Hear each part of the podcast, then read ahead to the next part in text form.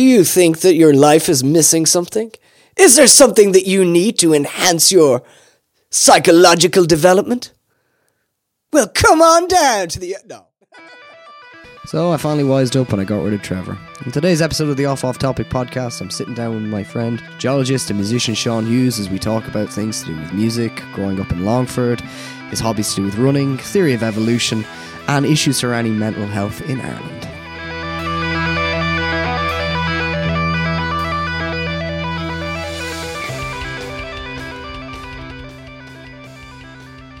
So, what is the crack? What are the levels like? Do I look audible? Do I look audible? You look, you look good. I'd love to make an album called Do I Look Audible? cool. do I look audible? Yeah. Yeah. Do I sound visually appealing? do I look audible? Yeah. Although that's probably a thing. Actually, yeah, kick it off there and we can talk about that. Yeah. So, yeah, with Shaun Hughes on the latest edition of the Off Off Topic podcast. Shaun, what was that thing you just said about looking audible? Well, in uh, we we're just in the pre-production meeting there, and we having it. yeah. just during the pre-production meeting, we were just talking about, um, you know, we were looking at the fucking the sounds as they were coming into this recording software here, Mm. and uh, I'm just looking at it there now as I'm creating these waves with my sounds. It's and mad. you just love to go into a club and say to a young lady, "Hey, darling, do I look audible tonight?" How's my waveform? I think it's a sign. yeah. Um. Yeah. So obviously you're uh, you're you're you're into recording music and that as well, and you play play guitar. Yeah, I should do more, but yeah, What was I the uh, what was the initial moment, or you know, what got you into music? What got me into music? I can't remember a time, man, where I wasn't interested in music in some capacity. Hmm. I remember as a kid, like, uh, well, one of my earliest memories is like a really sad memory because uh, my dad had a massive record collection and uh, he put on one of his favorite records one time on his old record player. And I was only a kid, man. I must have been fucking seven or eight, like. Mm. And it was that song that was like, I don't know who does it, but you'll know. It was uh, In the jungle, Oh, the no. mighty jungle, the lions sleep tonight. that shit. I didn't And, think uh, that was a Dennis Hughes. Uh, there's the bit in the middle where it goes, "Wee, wee, wee," and that shit. And uh, that was going on. And I went over to the record player, obviously not understanding how this technology works. And I just like grabbed the arm and picked up the needle and slammed it back down and like scraped the shit out of the record. And then the record was like fucked. And I just cried and cried and cried. He was like, It's all right, it's grand, you didn't know, it's fine. And I was like, No, it's broken. I think you've saved the world from another sonic atrocity there. I know, but like that, you know, you asked me what my earliest memory of music, that's probably it. Like I, I the meant- utter guilt of wrecking my dad's terrible record. I, I, uh, I remember the um I remember the first uh, I remember the first album that I got was uh was uh, Dustin the Turkey. I talked about this on a podcast, and it turned out that myself, Paul, and Trevor, I think it all at some point No we were way. all like trying to think of albums, and I was like Ride the Lightning, and Paul was like ACDC, and Trevor was like I think ACDC or Guns N' Roses, and then I was like actually wait no I got Dustin the Turkey before that, so um yeah Dustin the Turkey FTW. The first record that I remember buying, like the first album I remember buying, and this is fucking nuts, is uh, Alice Deejay. Who needs guitars anyway?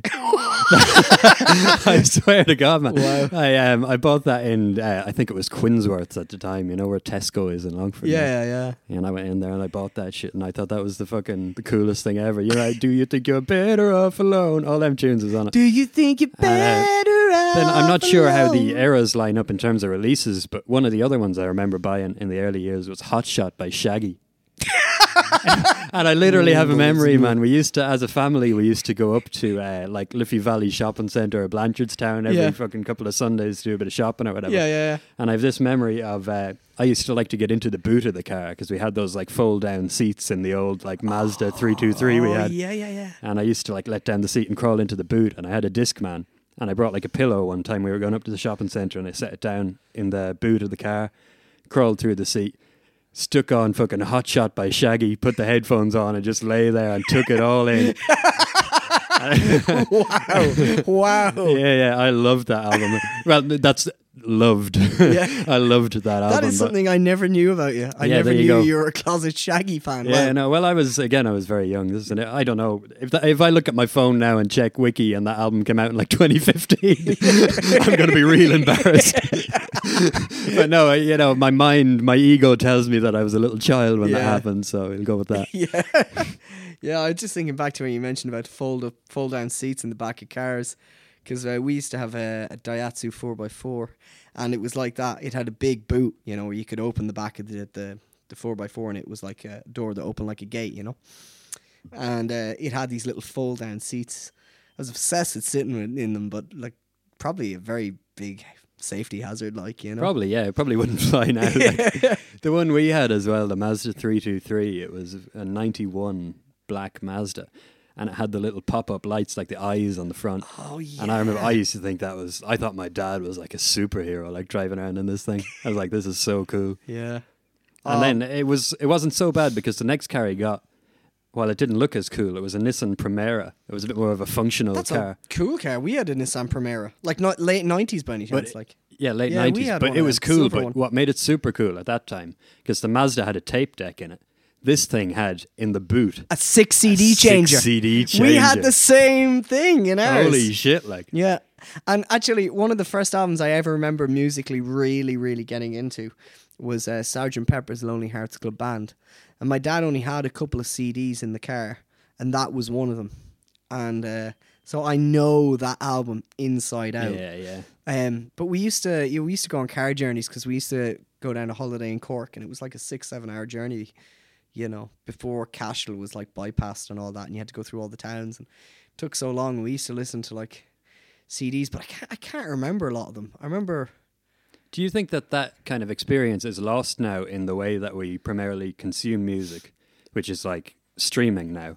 yeah, There's like you know, it's it's about songs, and it's not so much like I have this album because I bought it, so I'm going to listen to the shit out of this, and I- I'm going to know every I nook and cranny on it. think that that like Steven Wilson had a point when he said uh, the sound of music comes in silver pills, engineered to suit your cheaper thrills. Because I think, gosh, I sound so corny quoting that, but it's a true line. Like I think people And what's the next is like music of rebellion makes you one of age, but it's made by, by millionaires, who are nearly twice your age. Yeah, and I Like think that's yeah, it's good. yeah, and it's.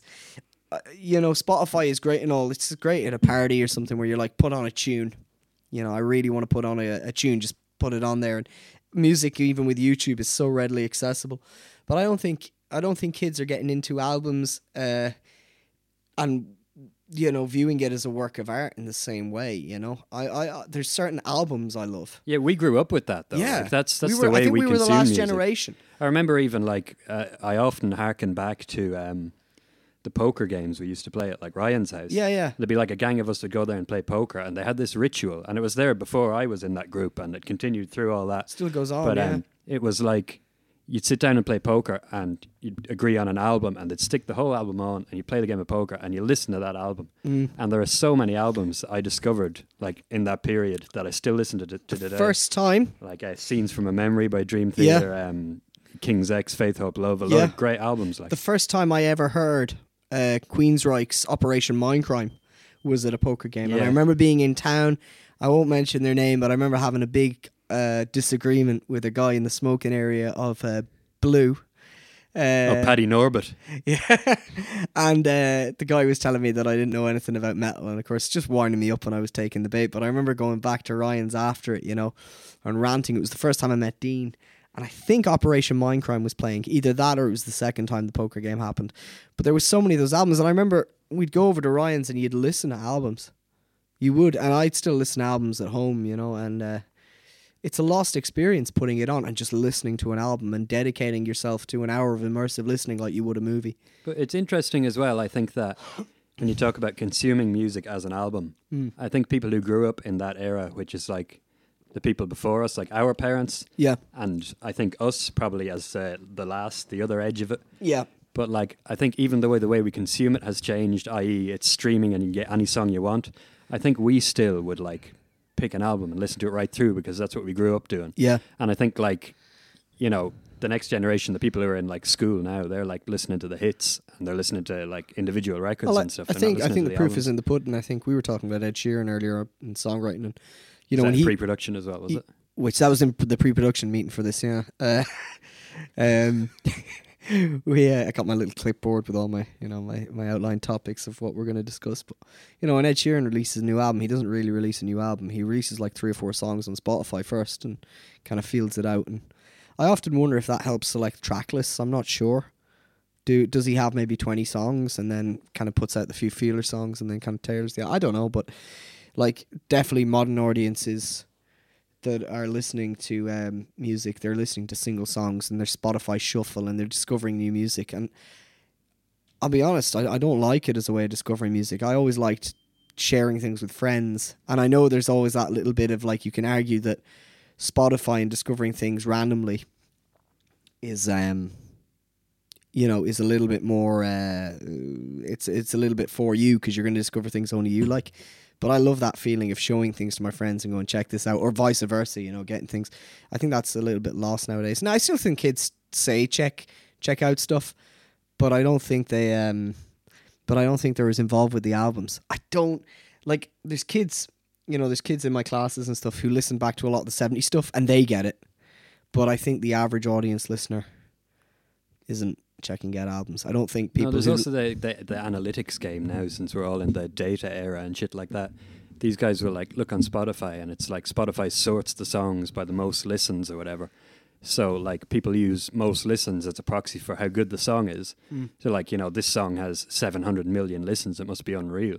Mm. Whereas really this is the song that had the had the biggest push and the song that might have led an album. You know the way the albums are counted like on Billboard for first week sales. yes, It's like, for example, if Drake, as a fucking example of one of these fucking cornball artists that's Yeah. fucking playing the game, woeful. he'll fucking um, he'll drop like three or four singles a month before his album comes Mm. out, and they're huge. They fucking they're absolutely huge. Yep. But then he drops the album, and the album might have twenty tracks on it, and people listen to the album. People listen to the album, but his first week sales, and I'm open to being wrong on this, but my understanding is that his first week sales in terms of units will include any previous streams on the songs which are now on the album.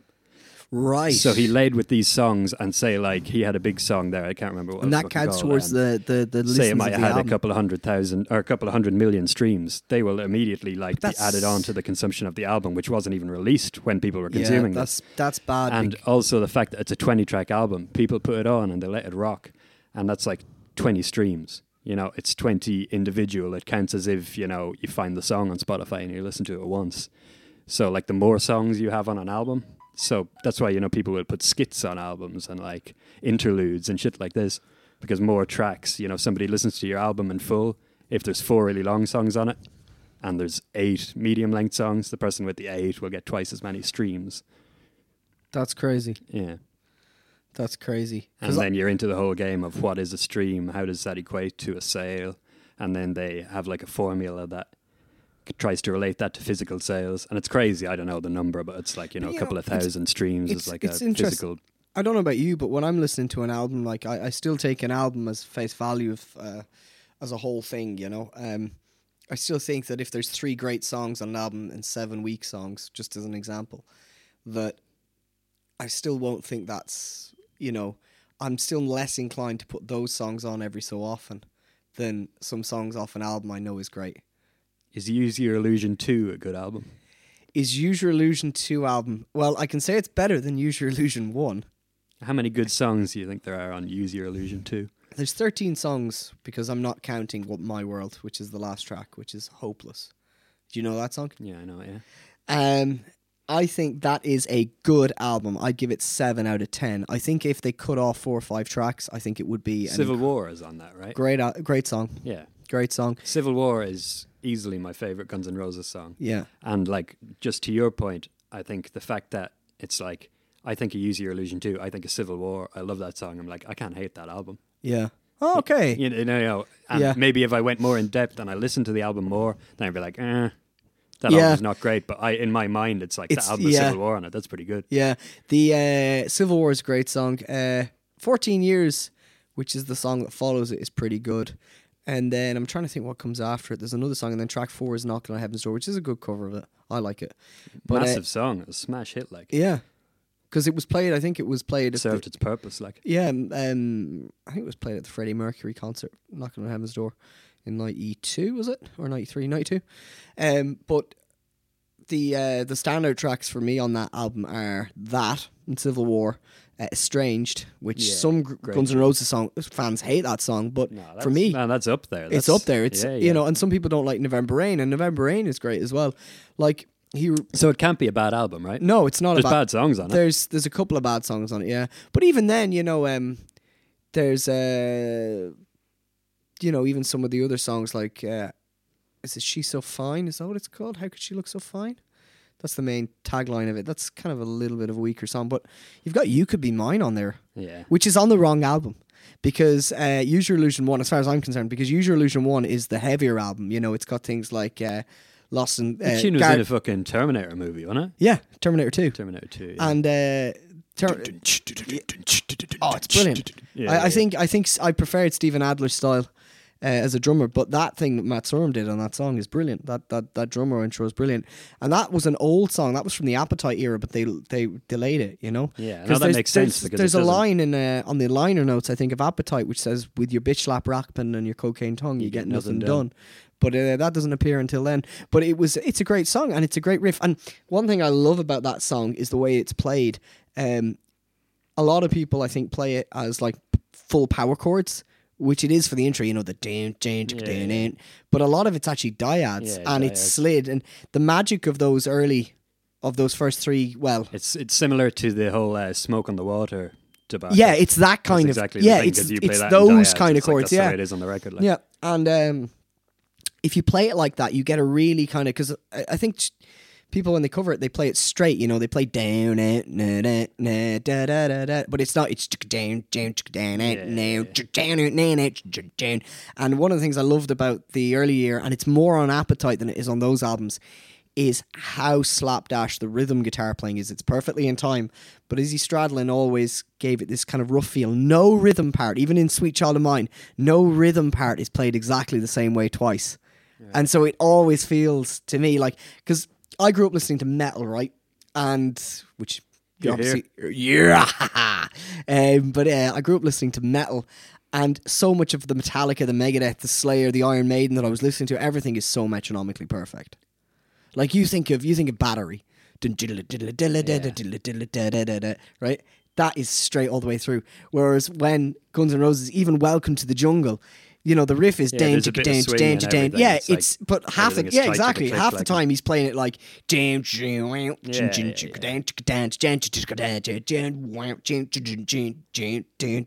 so it's got this real kind of push and pull thing, which I loved about the early Guns N' Roses stuff. Um, and I would say that they lost that when Izzy left, but they didn't release anything good after Izzy left. So, you know, or go, Yeah. you know. Anyway, I feel like at this point, anyone who doesn't give a shit about Guns N' Roses listening to this podcast is probably feeling a little bit Yeah. estranged. Yeah. Oh, that was very good. I like that. I don't know what you, that laugh was I did, but that was that was a nice segue. Um, was I think, and I, this might segue us nicely into the next kind of section of it, um, which is I think the first guitar solo you ever learned was the first solo in "Knocking on Heaven's Door." True or false? Ooh. That's uh, very possible. Yeah. Yeah, I'd say I that's think when I first correct, met yeah. you, I remember asking you what was the first solo. Can you remember what the first solo I ever learned was? First solo you ever learned. Yeah. Tornado Souls. Oh, And I I'm only wish. um, first solo you ever learned. Was it Metallica by any chance? Um, Mm-hmm. That was a Metallica song. Yeah, what one was it? Um, it wasn't the first solo from Fade to Black, was it? It's not, but it is the first solo from a song that's kind of similar vibe. Right. Okay. Unforgiven. Nope. No, that's a bit tough, isn't it, for a newbie? Yeah. Uh, geez, I don't know, man. The first solo in Sanitarium. Do do do do do. Yeah, yeah, yeah. And I didn't Yeah, play nice. it right. I didn't play it right, you know. Neither does Kirk. Oh, scathing. Um, um, because there's that little kind of small little sweep, you know, boom,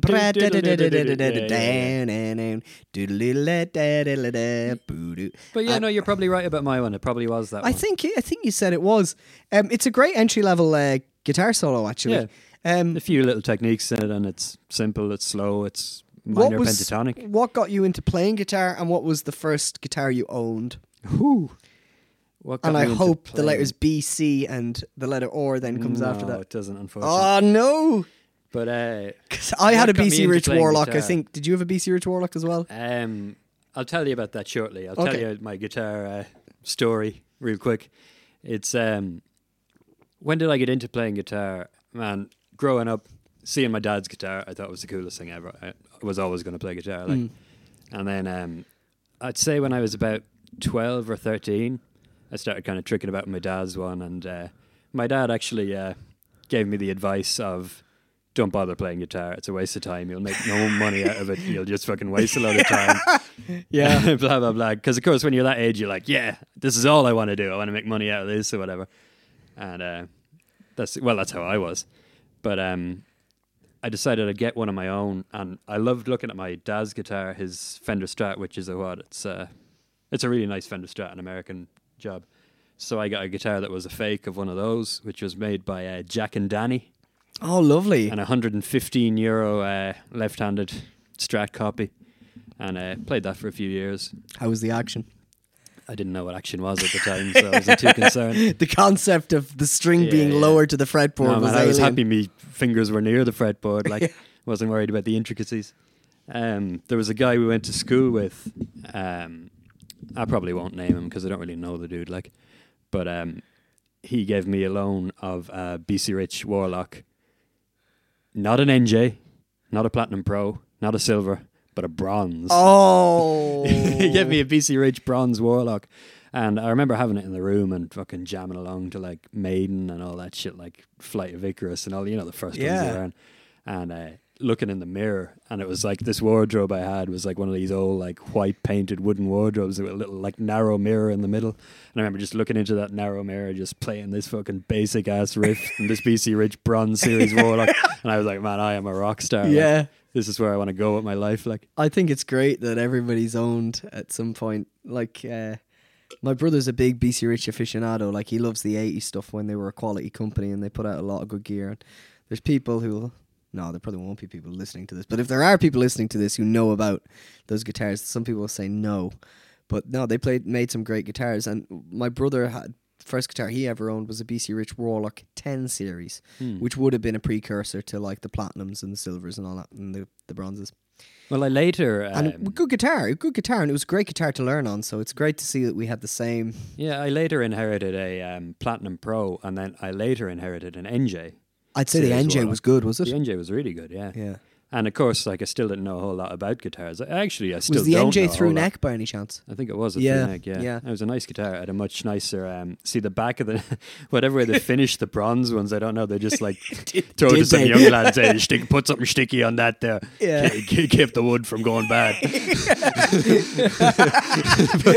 You're playing the fucking thing, man, and you're trying to slide up the neck, and your hand is just like.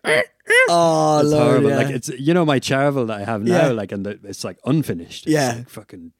You just wipe it down when you're finished playing, and it's so slick, man. It's like beautiful. Yeah. This thing was like it just felt like a mad heavy like ru- varnish. rubbing your hand over, like the you know the. Do you know uh, like a really shiny painted door? Oh, you yeah. imagine like putting all the pressure of your hand on that and then rubbing your hand I was- downwards and I- it's almost squeaks. I was That's it's thinking of, like, like, changing you chords know, the on a fucking bronze warlock. you know the glass coffee tables you get. You know those wooden yeah, coffee yeah. tables you get with like a rectangular bit of glass on it, like and you put your hand on it. It's like Yeah, yeah, like that. that's it. Wow, yeah. So th- that for me, actually, as somebody who doesn't get like too into the, um, you know, parts and you know understanding the build of guitars and stuff, it is something I'd like to get into more, but I don't know a whole lot about it. But the one thing I really notice is the neck on a guitar. Like that's the one thing that grabs me. It's like if I play a Les Paul, I just cannot play it. Mm. It's like a fat ass neck, and it makes my hand cramp. Like after I play a couple of songs on it.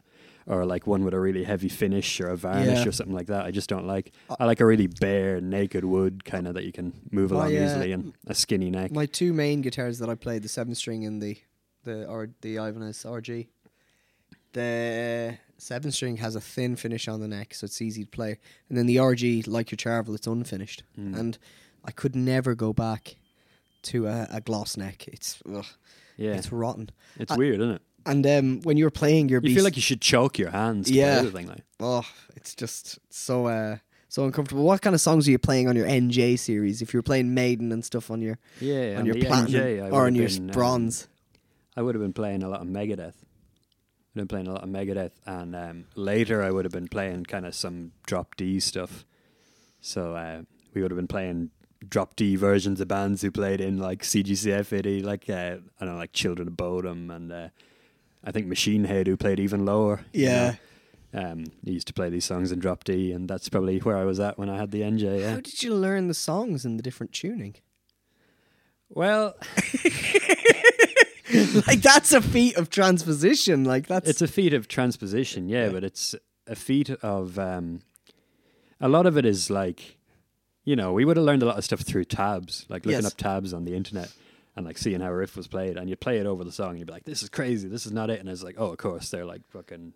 There are a couple of frets back that way, like, but uh, it's just a matter of playing with it then. And, um, and did you move the frets to compensate? no, no, God, no! You moved everything. You moved the vocal. so So you songs move that were anything down but here the was fucking frets, man. Yeah. no, you play exactly what's written on the tab, and everybody else moves around like that. That's how it is. The guy on the bass, he only has to play root notes anyway. it's like we do that, and the vocalist, he fucking can't sing for shit. So I just fucking do what I can pull off, and then you know Yeah. let the rest fucking fall into What was the first band that you were in then?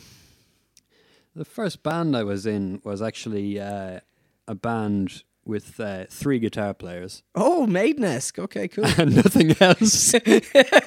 Literally three guitars. All right. Uh, we were called Exophonic, Right. Good name. Yeah. and um, yes, sound emitting. Yeah. I think the Oxford Dictionary will tell you there.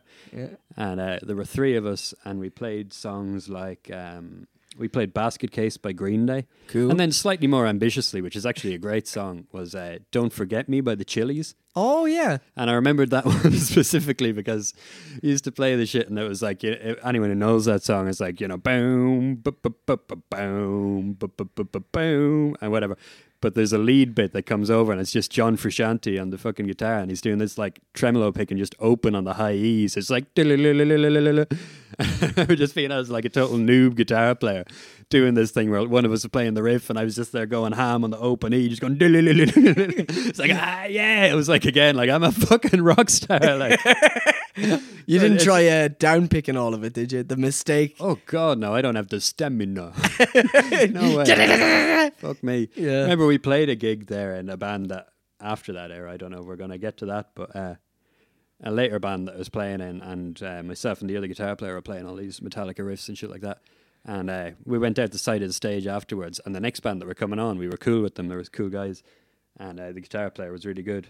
And he said something like, "Jeez, lads, you lads are mad. You fucking downpick everything." Like, and I had never thought about it. Like, Yeah. but like we were doing like alternate picking riffs, but we were going like fucking hell, man. It's it's mad like to think that there's this moment where you discover See, because uh, you learn from tabs. You, yeah. you play the fucking number that's written there, and then Yeah. and uh, I transitioned. Sorry, do, I'll let you say what you were saying. No, before. no, no, no, you're fine. Yeah. I uh, transitioned after that to a kind of a conscious move to uh, involving my ear in what I was doing, and uh, the way I developed my ear uh, in terms of playing guitar was I would listen to songs, and I would have the guitar in my hand, and I just like lie on my bed, and I would try and play the vocal melody.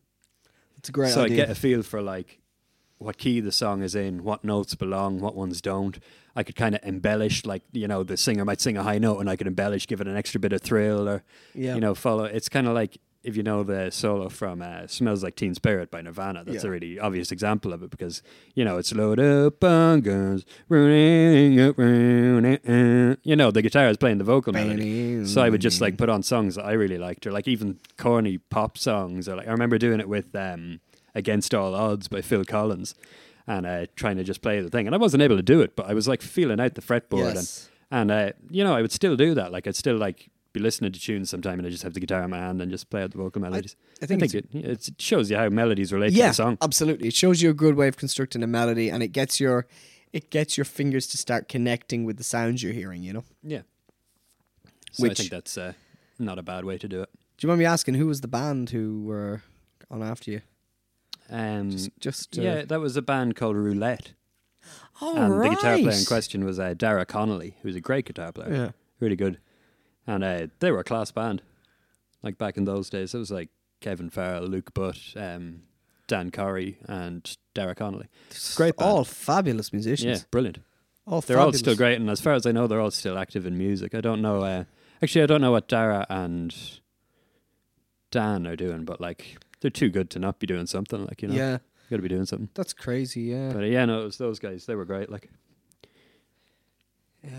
yeah, no, they were coming on that that particular gig. The band that I referenced that I was in was Chaotic, was the metal band I was in for a good few years. Oh yes, indeed. And uh, we played that gig, and then I remember just coming off, and were coming on to set on, and Darrett kind of tapped me and said, "You Yeah. boys are fucking mad. Why he is down picking everything?" Like, yeah, I suppose you only learn from looking at how other people do things, Yeah. right? You can't. It's very hard to be introspective and and to learn another approach. You kind of forge your own path, and it's only when somebody else says to you, "Did you ever think about doing it this way?" that you kind of go, "Really? I I, I didn't realize I was." I remember when I was playing with uh, Luke, and Luke used to up pick everything. He learned because he was lefty, right? And he learned to uh, lefty playing righty, and he learned to up pick everything. yeah, I know that struggle. Yeah, and he said he just found it easier as being a lefty playing on a righty guitar to up pick. He just said whatever for him. And uh, it was only when he saw later on the other people guitar and they were like, "Why do you up pick? You should down pick." Uh, but he, he'd killer alternate picking because by the time he got to down picking, his up pick was so good. that yeah, exactly. Yeah, yeah, yeah. And crazy, the best the lefties who play right have the best left hand legato Mm. You know, uh, Donny used to have great hammer-ons and pull-offs. Like he could just, and uh, Coffee was the same. Like he could just. It's, it's Do you think there's a possibility that left-handed people are better tend to players? be No? no, that left-handed people tend to be more ambidextrous than right-handed people? I think there. Yes, and I think the reason for that is because the world is largely right-handed. Yes, Yeah, and so therefore it forces them to have to. like to there's do. not a leftorium in every town, so No. like, like you know, for the there's not an Ed listeners, Flanders either. for all four listeners, I'm left-handed, Mm. and I'm in a right-handed world. Like all the instruments I use, like I don't mean musical instruments. All the instruments I use in everyday life Mm. are right-handed. So of course I'm going to have to develop a, a right hand. And uh, I don't know. For me, it's always been like my hand for dexterity and fine tasks is my left hand, Yeah. and my strong hand is my right hand. Okay. So like I'd pick something heavy up with my right hand. You know, I'd throw a punch with my right hand, but like I'd do fine tasks, like I'd thread a needle with my left. I'd write a sentence with my left. my father does everything right-handed except right. Mm. He writes left-handed. Everything else he's right-handed. Everything else. Yeah, He says if you ask him, you left or right-handed? He say right-handed, but he writes with his left. that's interesting. That's so weird. But does the question, are you left or right handed, mean do you write with your left or your right hand? I don't know. I presume are you left or right-handed means what hand would you lead with? So I mean, if he was playing snooker, What does lead mean? uh, I suppose if you're digging, If you're digging, why, Yeah. why is digging the benchmark? well, or if you're playing snooker, or anything where two hands are involved, like a right, I I dig like a left-handed person. right. I don't know how I dig. I so a, a, le- a right-handed person will have their right hand at the back of the shovel and their left hand. Yeah, at the see, bottom. I'd have my left hand at the back of the shovel. Yeah, because you're left-handed, Okay. right? I dig with my left hand at the back of the shovel. And how well. often would you dig? Uh, well, I'm clearing out my garden at the moment, so once or twice a week. But Oh, jizz, with the high pollen count that's going on, you're a brave man. yeah, just no. Uh, it's uh, yeah, I dig left. I dig like a lefty, that's- but I play snooker like a righty, and I do everything else like a righty. But I do Gee, like this is the great thing about podcasting is I've known you for so long and I've never known that you were a keen digger and snooker player. I've known you so long, and I never knew you were a fan of Shaggy. the off off topic podcast, breaking new ground. Which, incidentally, when digging, Oh, look at that! So Look at God! Isn't God great? Yay! So that's that's yeah, that's that's something I'd never. I, I suppose I never thought about. Is left-handed writing with your left hand, or is it predominantly most tasks which to lead with the left hand? Yeah, I would think that the question, you know, if you if you think about words, the question means obviously like what is your most dominant one Mm. or something like that. But I think the way like if you ask somebody are they left or right handed, they're talking about like what do you write with. Yeah, I think that's more. I think most, that's what it is. I think most people's benchmark is uh, what hand you write with. yeah. Which isn't necessarily what's your strongest hand, like because Oh. for example, my thing, I'm I'm right-handed strong and left-handed fine, you know, delicate. And you never tried playing guitar right-handed on the on Yeah, the. tried. It feels weird. Yeah, I think it's uh, it's it's harder to be in a left-handed, you know, a left-handed player in a right-handed guitar world. There's so less, like so much less uh, options and availability for finding gear. Did you ever have problems getting guitars or anything like that? Or Um, I would have had if I was more into like, you know, into the gear thing, but I was kind of able to just look at what left-handed guitars were available and pick one I liked. You know, Yeah. if I was one that wanted something really specific, I'd definitely have a problem. yeah. But no, I'm not really that guy. You can kind of get like boutique models and, and Oh, you uh, can, yeah, custom but, you models know. quite readily, but mainstream guitars it's harder. The li- selection is quite limited. Yeah, it is. It's uh, you're kind of talking about your um, lower to mid-range Ibanez's and a couple of Charvels, um, Strat copies, a couple of Les Pauls, stuff like that. Yeah. And then for anything like really niche, you're spending a lot of money like to get a good lefty. Would you? Uh, what do you make of your time in the uh, in the wonderful band known as Globex? Do you remember those days? Globex. Tell me about Globex, and then I'll answer you. So- what was Globex? Globex was um, a band that came out of the uh, came out of the um, creative idea of following Hank Scorpio uh, from The Simpsons. No, no, it wasn't. It was uh, we entered a talent competition we did. called Longford's Got Talent, and it was the second one.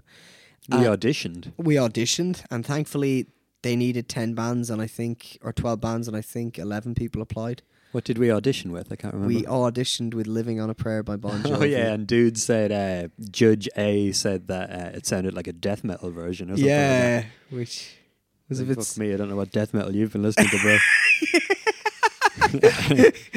Alan Hardy on the blast beats. we can hold on. Um, yeah, it was certainly not like that. I just remember we didn't do the key change because I couldn't sing that high. Yeah. and then we decided for the first, once we got through the auditions, we decided that Mono was going to sing. And we became much more bluesy because we then went to. Uh, uh, Did shit like Layla and a bit of Deep Purple stuff and what things did like we? that. Yeah, we did. Um, Yeah, our Born first song was "Born to Be Wild." I don't think that was our first one because didn't we swap instruments for that one?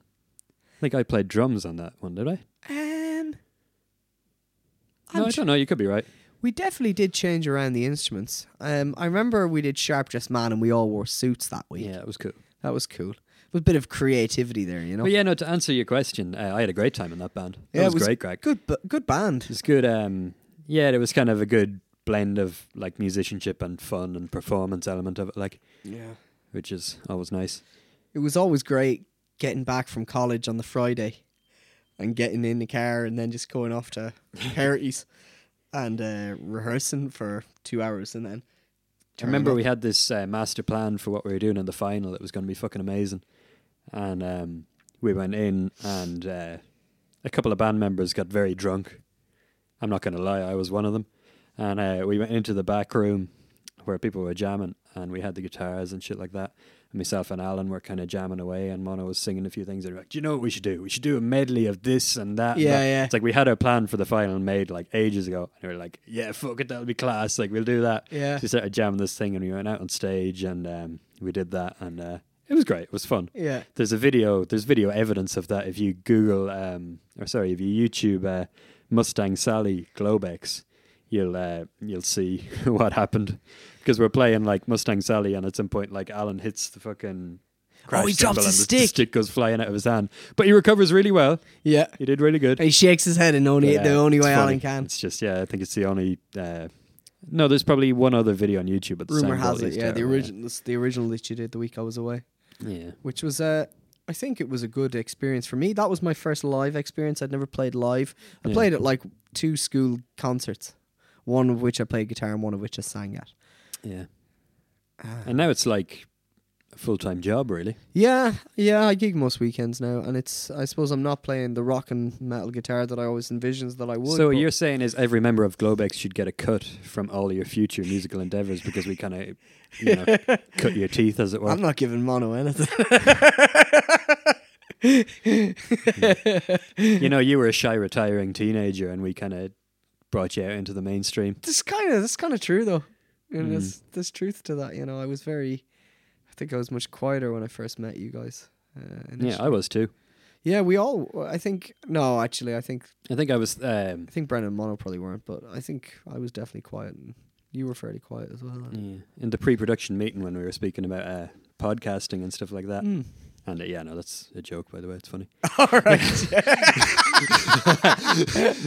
But uh, there was no pre-production meeting. we just turned on the mics and started talking shit. But uh, you know, I like I'm big into um, a lot of podcasts now. I Yes. listen to a lot of podcasts, and the podcast thing is on a fucking boom at the moment. It's huge. Yeah. It's kind of um, it's like on-demand radio. You know, it's shit that you can consume anywhere at any time Yeah. without much commitment yeah. and it's uh, in favor of artists and content content creators, people who can just get in a room and create something Create and something put it and out it there, out there and release it. you know people might enjoy it. And uh, I was thinking about podcasting and like all it entails.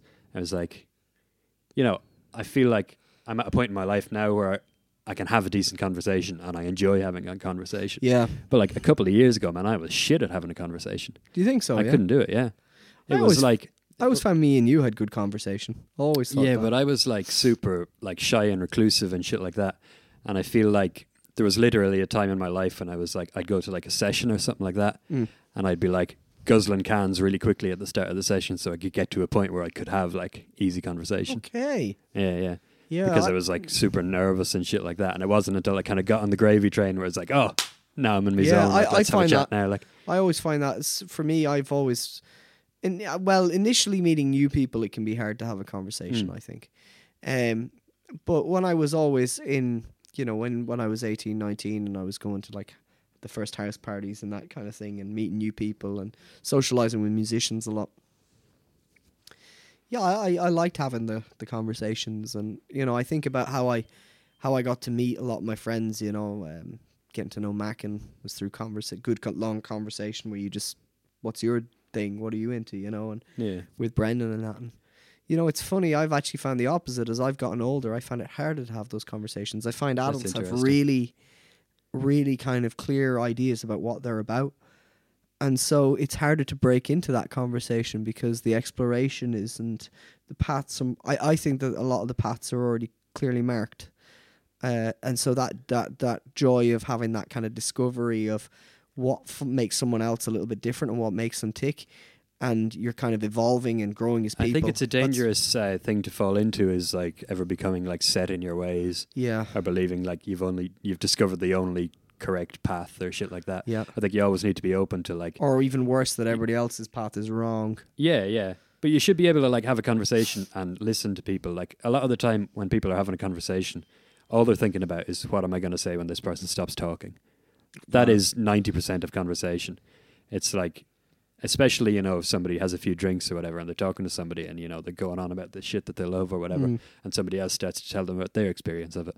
And while the other person is talking, it was like, oh, I can't wait until he shuts the fuck up so I can say this next thing. Yeah. And, I, you know, like, can you relate to that? yeah, I can relate to that. I think uh, I can relate to that uh, in certain situations. I find nowadays that when I'm listening to, you know, people talking, I find it hard to contribute to a conversation. Not not like this. This is cool, but sometimes when I'm having conversations with people, um, they talk and then I'm sitting there and I'm going, they all, you know, kind of like what you're saying, but it's when they get to the end and I'm like, I have Oh, is it nothing. my to, go now, like, It's my go now, but I have nothing to add. And then they're like, and what do you think? I, I have no real opinion on it. And some people get really annoyed by that. because that looks standoffish. Like, It does, but if I have, if I don't think something is is contributing, I'm not going to say it. And the See, this is where the like, it's like um, what people would put in the bracket of like social skills is these little tricks that you have when you don't give a fuck to pass yourself off as like being pleasant anyway. I- it's I- like somebody will yeah. say something to you and you don't give a fuck and you go, oh, that's cool. I I I really find it uncomfortable when I find people who can talk all the time. Mm. about stuff that I think is is really redundant, and they say it because it, it, it comes across as sociable and like that, you know, a social skill. And I sit there going, Social social skills are tricks. Like, yeah. And some people have them better. And the thing that scares me is the fact that a lot of people really respect them. And I sit there kind of going, are they doing it? The, the hard thing there is, are they doing it because they want to make other people feel good? Or are they doing it because they want to make themselves look good? And yeah, well, I, I referred to somebody uh, when we spoke in pre-production uh, as a uh, a room chameleon. yes. And to me, like using that term as like this person is a room chameleon, I don't think this person has a very defined personality. I don't think this person has very defined interests or like knows what they're about. I think this person, depending on who they're around, chameleons and is like, you know, this is how I am now. Like, and I don't know what tho- that person is like in their own private time because I can't even imagine Yeah. because I've seen them be such different things around different people. Yeah. And uh, you know that to me is um, it's obviously a really negative thing because it's like it's really fake and insincere. But at the same time, that person is doing that from a place of insecurity Yes. because that person wants to be liked by everybody. I, I think I think the more I think about it, I think so many people have. I think everybody has insecurities. Everybody, of course. and uh, and I think s- the way that we we organize ourselves as society and the things that we value, that allows certain people's insecurities to be put more on show than others. So the social butterfly, the person who can just know to find out or just know you won't find the Yeah, Christmas not one too bad doesn't in matter. yourself. You know, and that, that that kind of conversation is all waffle. It doesn't add anything. But you know, the person who can talk to But that person looks pleasant, don't they? yeah, but there's other things that they're not good at. But say the things that I might struggle with, where I'm breaking into a conversation for the first time, that's something that would make me feel nervous, a little anxious. But then there are other things that I can do. I'm diligent. I'm quiet. I can sit on my own for long periods of time. I don't worry about what other people say about me on social media. But then there's people out there with huge hang-ups about all of that, hmm. and they're social butterflies. But inside, they struggle. You know. But it's like, what do you weight more heavily? It's like at the surface, like social skills and stuff is weighted very heavily. It it's is. just because it's so blatant to look at.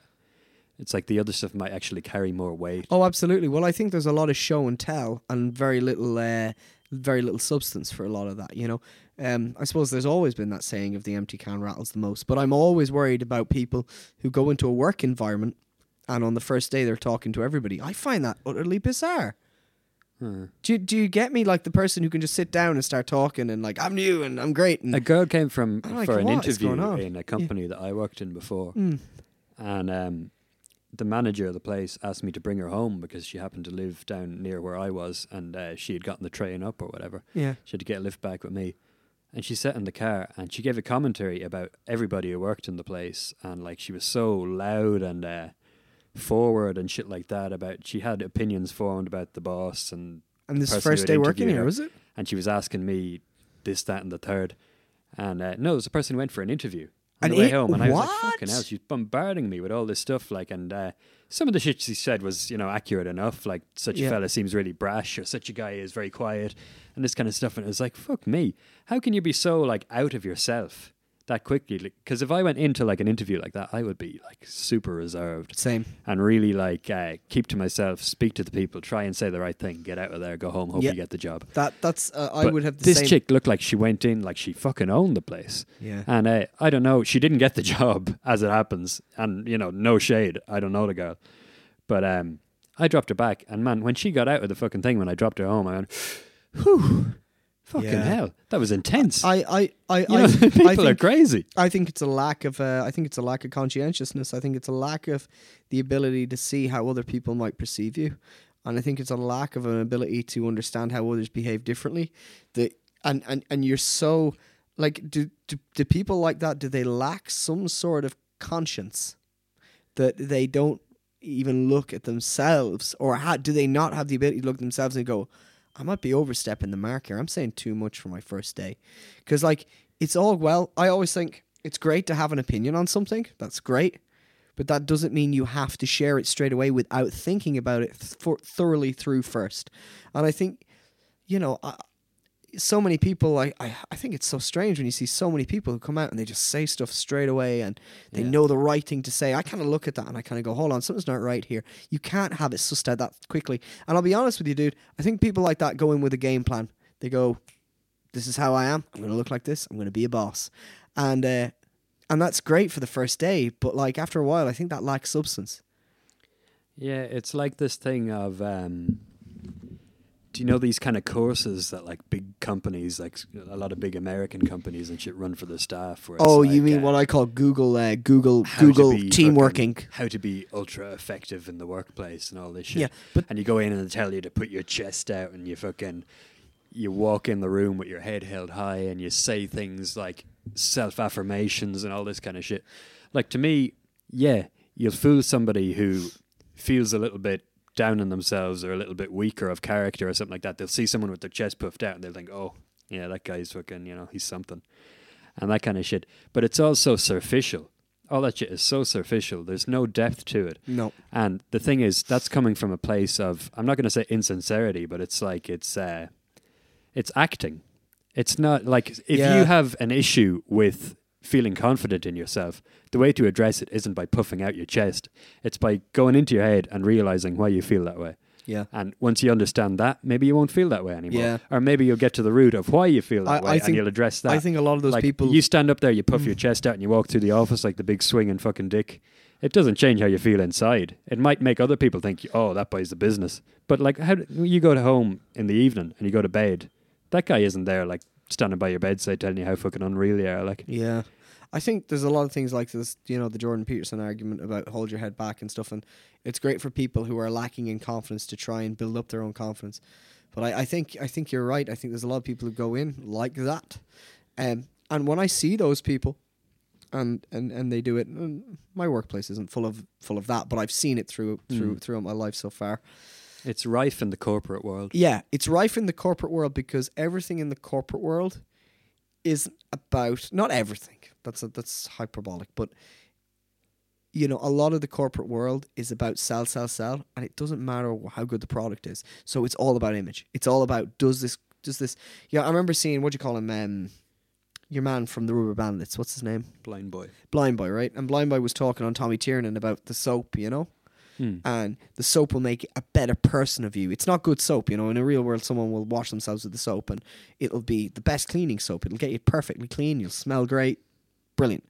But no, they sell it to you of this beautiful person using it and rubbing them all over themselves, so it makes you attractive. And I think so much of the corporate world is show rather than So substance. sell you a better Yeah. a better version And of yourself we, rather right, than I did a personality test and I came out as highly agreeable, which means I like to try and work out things and work things through and make to make things work as best as I can and I'll agree with things, which can be difficult in certain scenarios.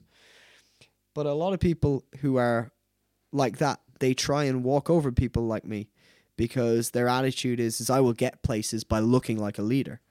But you give them jobs and after a while, you know, because I, I and I'm not saying this from the point of view of schools. You know, I worked in re, well, I worked in a shop for three years, so you know, it's it's a myriad of things. But those people often those those show don't tell those those um those really confident operators.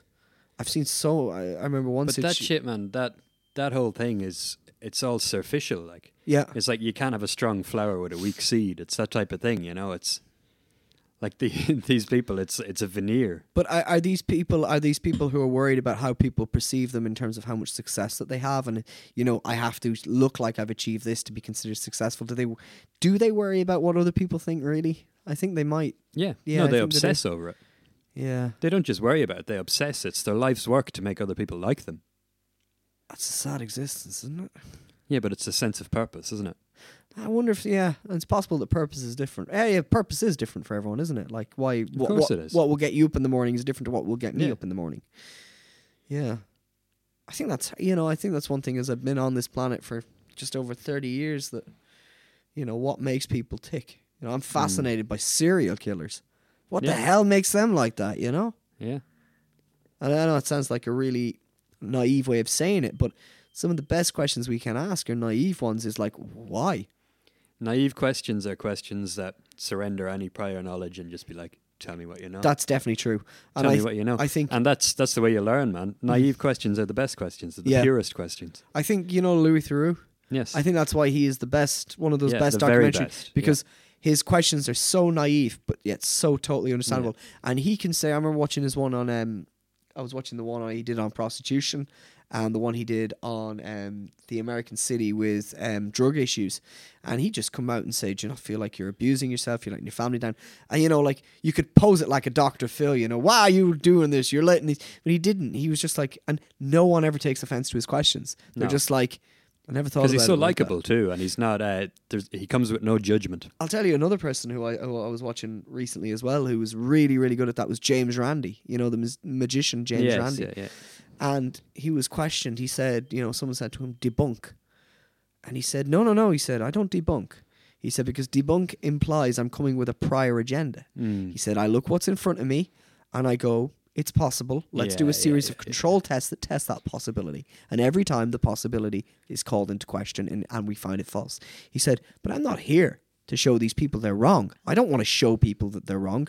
God forbid, it's not my agenda to to to to make people unhappy, especially when they're getting, you know, whatever sense of positivity Did from you psychic see that mediums. Fucking, um, that shit the other day. I posted it uh, about a DVD that came in my letterbox, and it was like you know evolution debunked, yeah, fucking proof of that? miracles and blah blah blah. Yeah, so I saw that. Yeah, and uh, it's like nuts. I was thinking about like the whole. Um, I saw a statistic there. It was, it was probably two years ago. I saw it, but it said something like, uh, in a recent survey of Americans, there were like greater than sixty percent of them think that evolution is a myth, and uh, the greatest objection to evolution that people put forward is that, but it's only a theory.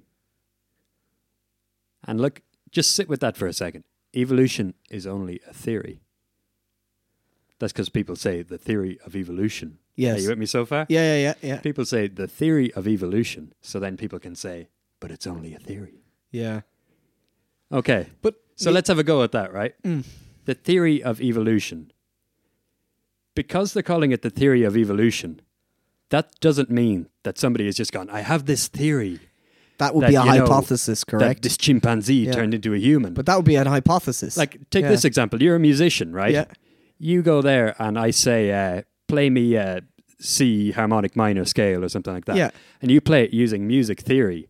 That doesn't mean because you've sat there and you go, in theory, this could work. The theory is the rules. Yes. Music theory, evolutionary theory. Yes. It's a, it's a second connotation Yes. of the word theory. Yes. It's not like hypothesis. It's not Yes. like uh, conjecture or anything like that. It's theory. It's rules yes. and it's uh, rules based on observation, which is completely transferable from music because nobody is saying like, "Oh, this, you know, this uh, note should relate to this note because of a mathematical formula." It's through observation. Yes. people have watched all the relationships, they've mapped them out, and that forms the backbone of music theory. So then people knowing these relationships can work off music theory and Yes. develop an understanding of it. Evolution is exactly the same. People have observed the relationships. They have a fossil record, they have a genetic record, they have observations, they have everything, and all these things form the theory of evolution, Yes.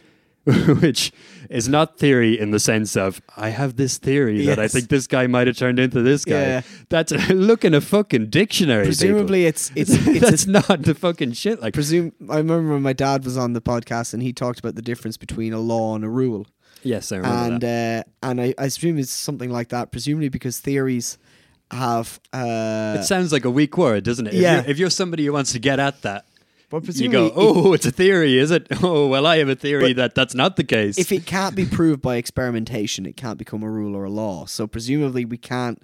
There are certain things in evolution that we can't do through experimentation, right? Evolution takes place over thousands of years, so it has to be a theory because it's not, millions yeah, millions because it's not observational in our lifespan, within a lifespan of you or me. We we can't no, because we're dealing with evolutionary timescales. exactly. So you can't quantify it in. It it is this. You can quantify it in terms of our timescale, Yeah. but you can't observe it within our timescale. and presumably that's why it's a theory rather than a hard fast law or rule. It's there's there are No, but I'm there to challenge that. Like what I say is, it's a hard, fast law or rule because it's it's like evolutionary theory. It's the science oh, of yeah, evolution. So, like, what's another one you could say? Um, uh, like theory another- doesn't mean it's an idea. No. You know, it's a set of observations and rules created based on those observations. Yes. And those observations are wide ranging and cover millions and millions of years. And of course, we have an incomplete fossil record because how the fuck would you have anything otherwise? Hmm. Because we're talking about the entire history of the planet. But everywhere we look, the evidence is the same. It's evolution by natural selection everywhere in the animal kingdom. And it's just undeniable. I think people have the idea that theory it's one little sentence.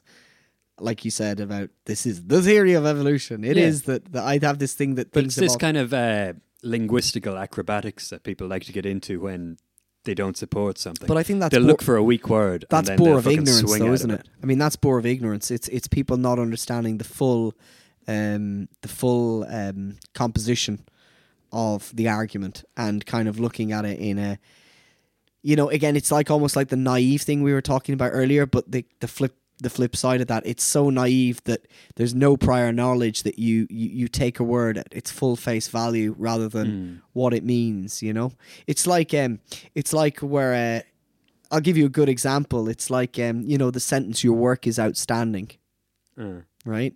Yeah, So- it's good. you know, you you look at that, and someone who might be a little bit naive might go, "Oh my, my work is great." But if if, if a university if a university lecturer sends that to you, and they go, "Your work is outstanding," it's like. Shit, I have to get my assignments in. You know what I mean? yeah. So you know, so there are- context is important. context is yeah, context is important, and it's like um, sometimes inquisitive questions with naivety. I think are great. I think uh, challenging questions with naivety can almost be bore of ignorance. Can you have challenging questions with naivety?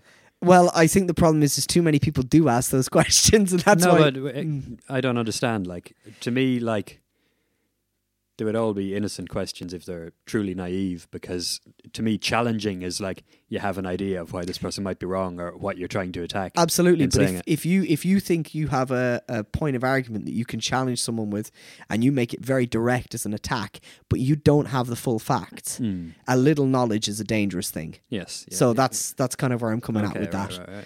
But uh, I think if you're asking an inquisitive question, is and why why would this occur? If that's that, then why would that occur? And then you can give an answer that that fills in that gap. I think naivety in the question, the innocence is good. You know, the whole wave now is like climate change. That's Yes. the whole like politically hip thing. And all Yes, that. yeah, yeah. How many people engaged in these debates and in the politics surrounding all this stuff, and the people who are doling out the money for various causes?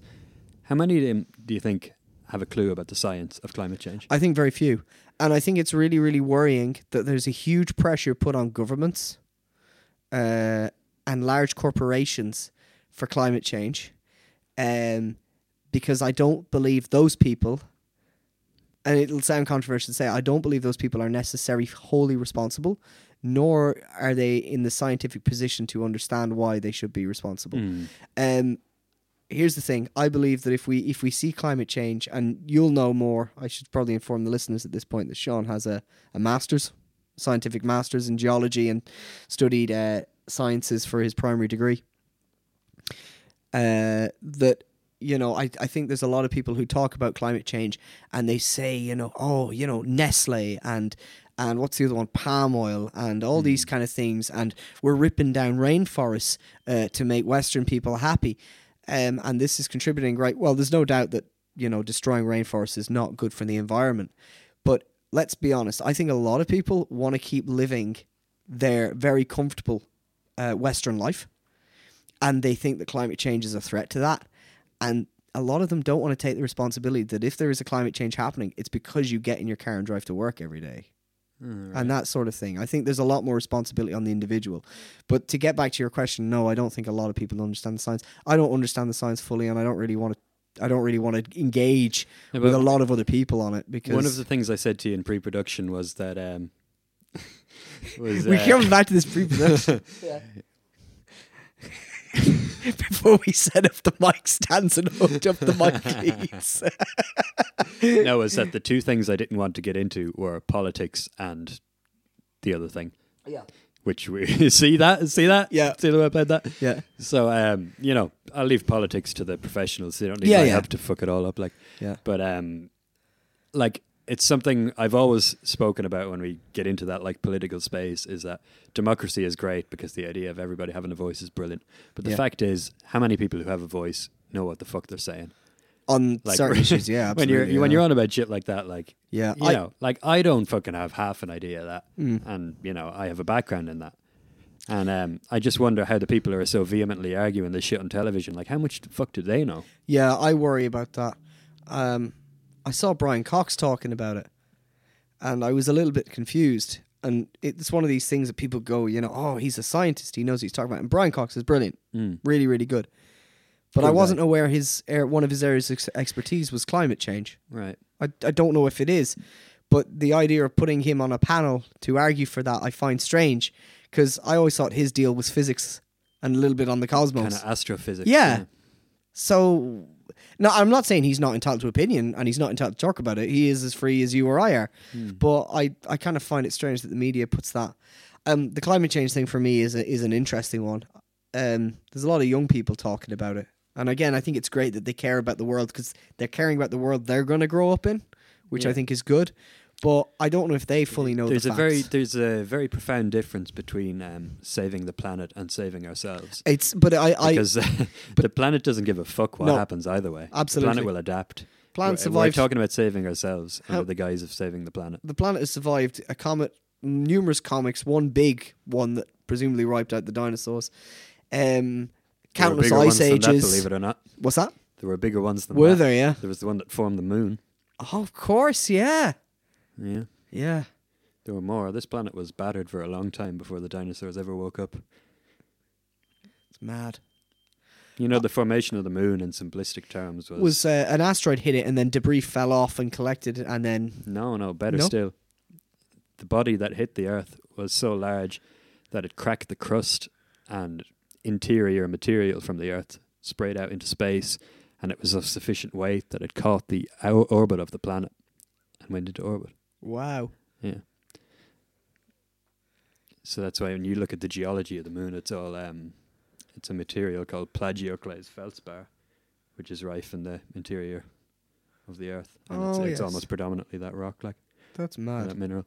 But uh, See, yeah, no, it was basically born of an impact. Yeah, I knew it was Bore of Impact. I didn't know it was that. that Yeah, that that's was it. the way it's. You know, it spewed out from the core of the Earth basically, and it went into orbit. Mm. I- So uh, the one that uh, with the dinosaurs, that was only roughly 65 million years ago, which is uh, nothing in geological time, like.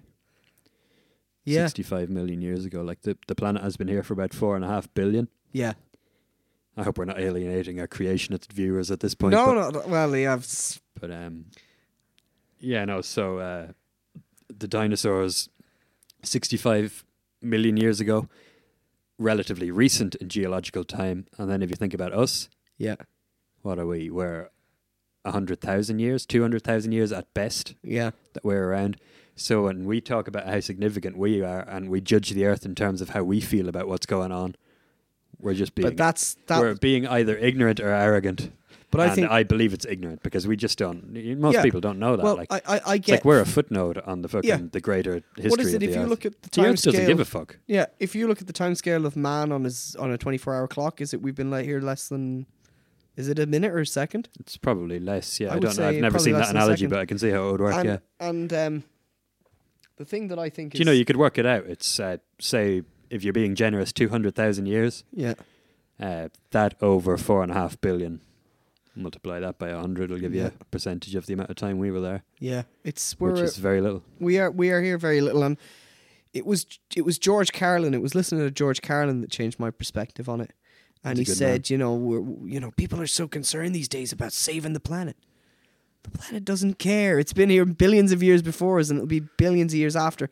And I suppose that's one thing I can re- I can respect about the kids who are protesting cli- climate change. They're saying we're going to be going into this world that may be affected. We're going to be living in it but the people who go on about the planet being affected, Yeah, the yeah, planet, that really irritates me. We're destroying the planet. Yeah, no, you're destroying yourselves. been- At least be honest about what you're campaigning for. presumably, and you'll know more about this than I will, but presumably the uh, the the conditions for which humans can survive on this planet have changed many, many times, and the layout of the planet has changed many, many times. And I'm not saying that, like you know, the way some people say, "Oh, the weather cycles, that's natural" or whatever. I'm not. I'm not going to get into that because again, I don't know enough about it. But the time that the planet has been around um, and is able to, you know, uh, sustain human life, that's probably changed over so many times over the billions of years. So the concept of saving the planet, really, we're talking about saving ourselves. Yeah, hundred percent. Yeah, yeah, that's what it is. Yeah. And I, I think And you know, there's nothing wrong with that once we're No. honest about what it is. no, and I think if we're more honest about that, I think this whole and idea, you know what's honourable if you say, "I want to create a greater planet for my great grandchildren," yeah, not to be like, you know, I want to save the world. yeah. That's nuts. But again, I think it's But people don't know that. Like, you know, Yeah. I'm, I'm not having a grudge against people. People don't know that. If people listen to fucking certain sources, they believe that the Earth is two thousand years old. Yeah, I but I think I think also I think there's this greater kind of it's more palatable to people to say we got to save the planet than holy shit, man, we got to keep humans going. Like that's that's not attractive message, even though that in reality is what we need, right? Because Yeah, but why don't people relate more to that than we have to save this like celestial I guess there's a kind of is there like, Yeah. like, like, why is that more relatable than we have to save all of our friends and family and everyone we've ever Yeah, known, I don't rather know. than we have to save this rock that's floating around the place? Yeah, I don't know because the rock is going to keep floating for a good while. Yeah, You know, even after you know, even if when you know the sun collapses in on itself or it's getting ready, you know, it becomes a uh, a white dwarf or whatever, before, or a red giant or whatever. It could go before then. If Yeah. the Earth is sufficiently battered by meteorites and stuff like that, we'll be long where gone. it becomes a mass so small where it no longer catches the orbit and it'll float outside of the solar system, and yeah, then the Earth will be gone. Mm. So where are the humans then? Where are the fucking Yeah. picket signs then? yeah, yeah. We're not fucking outside the door talking about fucking transgender toilets or some shit like that. Like yeah. it's fucking mad. The Yeah. People get fixated on mad shit. Like it's. But I, fucking I crazy. think there's certain topics, you know, I, I like watching back on programs like Reeling in the Years and stuff like that and, s- and seeing what people were preoccupied with. You know, people in the 80s were obsessed with the button, the red button, you know, and the mm. Cold War and, you know, people in the 60s. Mm. people got back to that recently with Trump and stuff. Yeah. Fear of the button. That's a weird one, isn't it? Like, I mean, yeah. Again, the the Trump thing for me is a whole. Um, I meet people who really dislike Trump, and I meet Mm. people who really love Trump, and I'm kind of somewhere in the middle. He's not really affecting me right now, and people people who are for him will say, "Oh, but he's great," and the people who are against him are saying, "Well, he's got it. He's running the big country," and the amount of people who come up to you and go, "He's the worst person ever to run America. Like he's the worst president." I grew up with George W. Like that takes a lot to beat, you know. No, there's there's a few of them. So I, I just for me the Trump thing I, I stay away from it. You know, I I, I let it, here's the thing. Oh yeah, yeah. the way that I think about it is that uh, let let the election decide the next one and we can move on. You know. Yeah. Yeah. Let that happen. But uh, no, I just think it's interesting what people nowadays and what people through history have been kind of ticked off by or been inspired by. It, it changes, and what's a big deal today, in twenty years' time, might not be a big deal. Yeah, You know would be nothing. Yeah. might be nothing. So Yeah. but that's that. Um, one of the things that you uh, you're very heavily involved with as well. You're big into fitness. You're big into running. Um, what got you into uh, what got you into running? That's a new thing. Oh, okay. Well, that's like a year and a half. But um, yeah, no, it's a huge part of my life now. Yeah, for sure. It's um, I suppose that question really, if I'm gonna answer it honestly, takes me down a different road altogether. And we're away from fitness, and we're talking about mental health Okay, yeah. because that's where that question leads me. And you know, I want to be honest when we're having the conversation. Um, my mental health was in a really bad way for a great many years, and um, you know, even some of the stuff we talked to earlier might have reflected that in some way. You know, about talking about masks and veneers and drinking to fucking be able to talk to people properly and shit like that. It's all symptoms of the same thing, and um, you know, I have a diagnosed anxiety disorder and you know I was depressed for a couple of years and shit like that.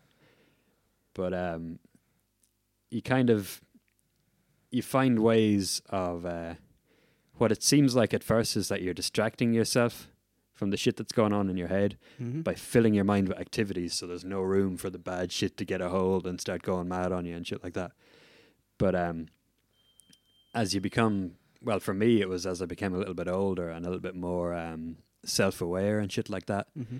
I was able to uh, recognize the symptoms of what was happening with me and uh, compartmentalize things and be kind of like, this part is me and this part is like anxiety. And it's an important distinction because before it's like, this is anxious me. If you get what I'm saying, Yeah, it's I like, get that. what it is is like the way I behave and the way I relate to people and all that sort of stuff is uh, a function of how my anxiety decides to feel on that particular day. So I could go into a room and I could feel great and I could be really looking forward to a day, but I get in there and I start like my chest closes in. I'm not able to breathe. My sweat is dripping down my brow. I go and hide in the toilet for an hour or two and then I go home. And it's like that plan is off the table. Wow. So it's like my ability to do things is tied to how that wants to behave. But you get to a point then where you can separate the two things completely. And um, I, I can speak about how you do that, but uh, you get to a point where it's me and then there's the disorder. And once you recognize the symptoms of it, you can be like, that's what that is. And it's kind of like It I, allows you I to liken it- objectify it, kind of put it. I liken it a little bit to the uh, episode of The Simpsons, you know, where the advertisements are like going crazy and like wrecking shit. The big massive advertisements Oh, are wrecking yes, it down, yes, and go, yes. we all just look away, that kind of thing. And as soon as you stop giving them attention and you stop feeding them, they fuck off. It's a bit like Jedward. yeah, yeah. But that's the way it is uh, for me with that thing is like uh, because it's uh, it works on a cycle where like for me there was a couple of years where uh, in the back of my mind I thought I was going to die young. That's what I discovered. I didn't know this for years, but um, through the various things I did afterwards, I realized that I had the fear that I was going to die young, and um, you know the lifestyle that I was living and the things that I was doing and stuff like that. I thought, yeah, I'm probably going to die young. And then I was imagining these scenarios of like, you know, cops calling to my parents' door and saying like, yeah, bad news for you, all this kind of stuff. These thoughts were like lurking in the back of my head all the time. And um, I didn't know that. I used to think that I was like getting all these mad physical sensations just out of nowhere, like a tight chest and the heart beating fast and like curling up in a corner and shit like that. And I was- I'm just mad, like Yeah. but it was born out of this belief that was in my head, which was completely unfounded. And I went for like full medicals and shit and said, no, you're fine. You're absolutely fine. Like your ECG is good. Your uh, bloods are good. You've slightly low on vitamin B. Take a few tablets, blah, blah, blah. Nothing like that. But um, I went on like this for years and years. And I, you know, I took, uh, you know, SSRIs are a common kind of uh, a cure-all approach for doctors these days. Anyone with any sort of indication of mental health problems, they throw SSRIs at What's them. That's SSRIs? Selective serotonin reuptake inhibitors. It's a class of drugs. Yeah, I know what they are. Now you've said that. Yeah, I know know, what it's they a are. class yeah. of drugs that they uh, they throw out. Uh, we're not as bad here, but in America they give them to anybody who Yeah, any. they give them over but, there. um, They give them like uh, like Smarties. yeah, yeah. But um, what it is is um, it kind of levels out the serotonin levels in your head, and it reduces the periods of low mood. But like I was saying earlier, um, I can't remember how what the conversation was, but uh, it's masking a problem. It's not dealing with it. yeah. So you take that shit, you feel a little bit better, and uh, you kind of can break the cycle there, where it's, you're not feeding into that "I'm going to die" shit. Like it's like it shifts the narrative a little bit, and you can go on. But then if you miss a day of taking that pill, or if you wean off it, you're right back there. You're You not really yeah, you're you're plastering over the cracks. It's yeah. I was gonna say it's like putting a band-aid on it. It's not really. Yeah. So the other approach then from the um, pharmaceutical is the psychotherapy, and um, that's when you get into the domain of actually like looking inside yourself and realizing why am I getting all these mad sensations that have no medical basis? Yeah. Like you know, I'm talking about the ECG being good and the chest X-rays and everything being good. And it's like you look inside yourself, and when I did that, when I went down that route, that was when I realized that was just like fear of death that I had. Wow. And for everybody else, it's a different thing. Like this is just my experience. I'm not telling everybody what the solution is. But for me, it was a fear of death, and it was right around the corner, and it was always just waiting for me. So one night I'd go out and I'd like, you know, drink one too many drinks, or like say something stupid to somebody, and you know, the guards would be knocking on my parents' door to tell them what had happened to me, and that was always lurking in the back of my mind. Wow. So once I got into the um, psychotherapy and cognitive behavior therapy specifically, and um, discovered that about myself, I was able to interrogate that information. So it's a case of you look at what the information is and the effect it's having on you, Yeah. and the only part of that that you can change is the interpretation of the information. Because the information is there, the effects in your body are there, the bit in the middle, have a look at that. Yeah. So it's like, I have a bit of a pain in my chest. I'm going to die. My parents are going to get a phone call saying I'm dead. But uh, if I look at that more closely, it's like, it could be elevated cortisol because I'm working myself up into a state. Wow. It could be um, anything as simple as an overactive thyroid. I've got a bit of heartburn. My heart's feeling like that. Every time I feel like that, I associate with that with something bad about to happen. You you learn what all these things are, and you put names on them. You put labels on them, and you become friends with them. And then all of a sudden, they're not harmful anymore. Yeah. And once you're not afraid of them, they stop fucking happening. Is is there like a res- a trigger and response thing? You know, where like a certain situation, say if you're anxious about something that you know in a certain situation, or you get to a certain situation, your body starts to behave in a certain way because it's done it a couple of like it is times because like the difficulty is uh, anxiety is a necessary thing. Anxiety in the right place is useful. You know, you hear a noise outside your front porch in the middle of the night. You feel anxious, you run down, you lock the door, and the person that's fucking lurking in your driveway can't get in. Yeah. But uh, when Does you that happen often? when you have an anxiety disorder, Yeah. you get that feeling when nothing has happened. That's the thing; it's irrational. So you need to go into your head to realize where it's coming from, and it's only when you realize that you need to do that that you can actually do it. Because otherwise, you just like I'm having these things happen out of nowhere. Yes. there's no rational explanation for them. Yeah. There is, you just haven't found it yet. And I'd say anyone who feels like that, look into cognitive behavior therapy, look into your own head, document your thoughts.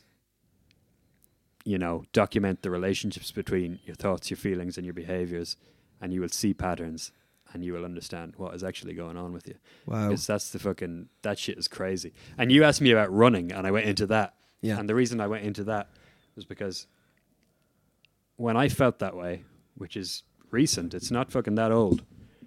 But um, I took up that stuff, and then once I felt good enough, I started doing the odd jog and shit like that. Yeah. I started running and stuff, and now running is an active part of my like self care routine. Running is uh, very important to me. And when you're running, do you think about things or do you just let go and just get into the moment and run? Do you listen to music? Or? No, I don't listen to music. I think um, I hear a lot about this uh, very hip term these days of uh, mindfulness. Yeah. like being Yeah, yeah. like present in the moment and shit like that. And I think you know it's it's one of these fashionable things at the moment. But when I run, I think that's as close as I get to something like that. Like I run and I literally think about nothing but like I'd be looking around at the trees and the birds and fucking just enjoying the nature and the air in my face and even the rain. The fucking just love all that. Just get out and do my run. And it's like when I I, get home, like there's never Yeah. been a run I've done where I got home and regretted it. Yeah, that's I great. fucking love it.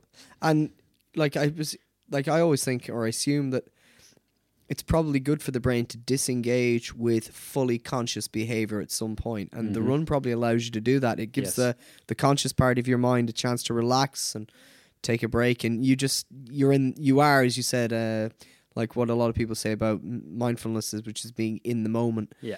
um, I think we, we we hear a lot about kids, and I suppose from my educational kind of background or my kind of um, viewpoint, we hear a lot of kids having problems with anxiety. Yeah. And I think the problem is, is like when you're playing as a kid, say you're playing a game of football, time flies when you're having fun. The game goes like that. You don't think about it. You're you, you're working a lot. You're working as a team. You're building social structures. You're playing. You're having fun. You're in the moment. All you're thinking about is kicking the ball. You don't think about what people are thinking about you. You don't think about how you're going to appear, how you're going to look. You just play the game. I think so many kids nowadays, they they're ha- we're having to teach kids how to be mindful and meditate in schools because they're looking at image based stuff all the time. And so the idea Can I put how a statement to you? yeah, sure. How do you feel about the following? Depression is living in the past. Anxiety is living in the future. Happiness is living in the present. I think that's true. And I've heard that before and then I often think to myself, how do you um you know, it's like the Boy Scouts thing, you know, uh, failure to prepare is preparing to fail. Um how do you how do you uh how do you not overanalyze what can happen because I know I do that. But then how do you not like take those few steps just to think okay, what if you can overanalyze. You can safely yeah. overanalyze, but what you can't safely do is attach significance to things that you've come to learn. Right. Because in attaching significance to things, you're um, you're throwing the weight to another corner of the field. You know what I mean? When you m- consider something significant, you're giving it power over you. Yes. and uh, nothing is like that. It's all like everything that you experience exists within your own consciousness. So when you learn to perceive things in a kind of a warm and friendly way, and uh, not with fear, and you know it's very easy. Like if you have a panic attack and you don't know what it is, you think you're dying. Yes. But when you arm yourself with the information and you know that it's just a chemical thing and it's a fight or flight instinct, it's back to evolutionary biology. Like, Yeah. um, it fucking first time it happens, it's terrifying. You think you're going to die. The second time it happens, and you know it can't kill you, and you've learned a little bit about it. It lasts a fifth of the time, and then the tenth time it happens, you're like, oh fuck this shit. You know, it's a Yeah. minor inconvenience, and then after a while, it's something you almost embrace because it's like, oh, I know this one. Yeah. That must mean, you know, I'm not going hard enough at my self care routine. Maybe I'll fucking, you know, do an extra 10 minutes of meditation tonight, or maybe I'll, uh, you know, spend an extra half hour on guitar. I do You can start to tonight. diagnose it and you can start to look for solutions to it rather Yeah. than. Yeah. I think I've only ever had a, a proper full blown panic attack once. But I, I, I knew what was happening. Really, yeah. Yeah. I was in a car and I was in a I was abroad and something went wrong and no matter you what told me this. Yeah, and no matter Yeah. what I did I was lucky I had my brother there yeah, with me. Matt, yeah. Yeah, and no matter what I did, I couldn't solve the problem. And I, I have a big fear in life of what I call the hamster syndrome. Where you know where a hamster or a guinea pig can get behind something and they can't realize Yeah, that they can turn back. They ha- if if they get trapped going forward, that's they're stuck. Yeah, it's a they- claustrophobic. It's a claustrophobia. So I, I was in a situation where I couldn't get out of it. Uh, I couldn't see a way out of it. Uh, I had to get home the next day. My car was paramount and fundamental to me getting home. I had other people relying on me. And no matter what I did, other people I perceived weren't helping me. Mm. Now, the fact was, the matter was that in a lot of situations they couldn't, they had schedules and all that. But that was irrelevant because I couldn't get home. Yeah, yeah, yeah. And so I just pulled in, and for 15 minutes, I'd say, at least it felt like 15 minutes. I thought I was having like a heart attack. And my brother was there trying to talk me through it. And um, and uh, I just said, I said, I know what this is. Because I'd, I'd read about it and I'd spoken to people who had them before. And uh, if it wasn't for that, I, I, I put it this way I got my shit done. I got what I needed to get done, and I thought through it, and I got through it. But it, it it's it wasn't nice, you know. But I- recognized that it was an illogical response to um to to scenarios. It was an illogical response to to certain situations that I put in, and I guess I just had to let it pass until it went away. Yeah, And then it kind of like it goes away, and then you can think about things again. yeah. You know, and that that's my There's only thing. technique that they teach people uh, now called uh, flooding, Right. which is for people who experience panic attacks rather than like fighting the symptoms. where I can't wait until this stops. They say like, pick a position that you're comfortable in. Pick a position that you're comfortable in, and like put your hands on your knees and just sit there. And no matter what it feels like, if you think you're gonna die, you're not. This actually poses no danger to you. Yes. This is all psychological, even though it feels physical. It's, you know, it teaches you how intertwined your mental and your physical being is.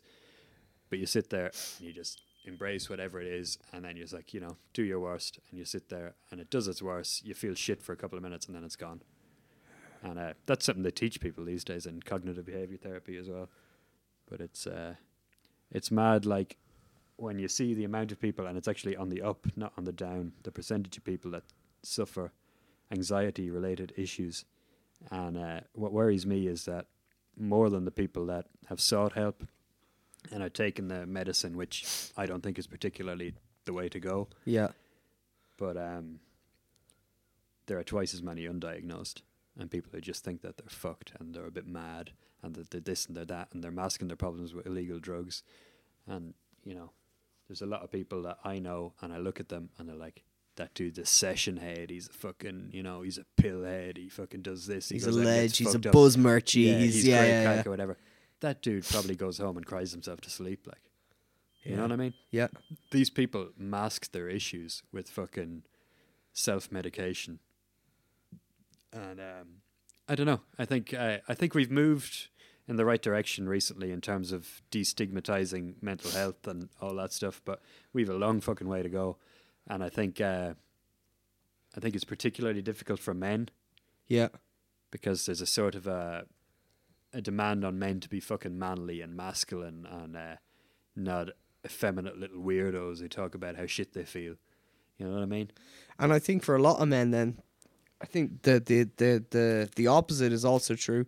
That there's also a place for the for the men who are effeminate, and for you know we we've seen a greater acceptance for LGBT, and that's great. But there's that whole thing that like those guys can talk about that.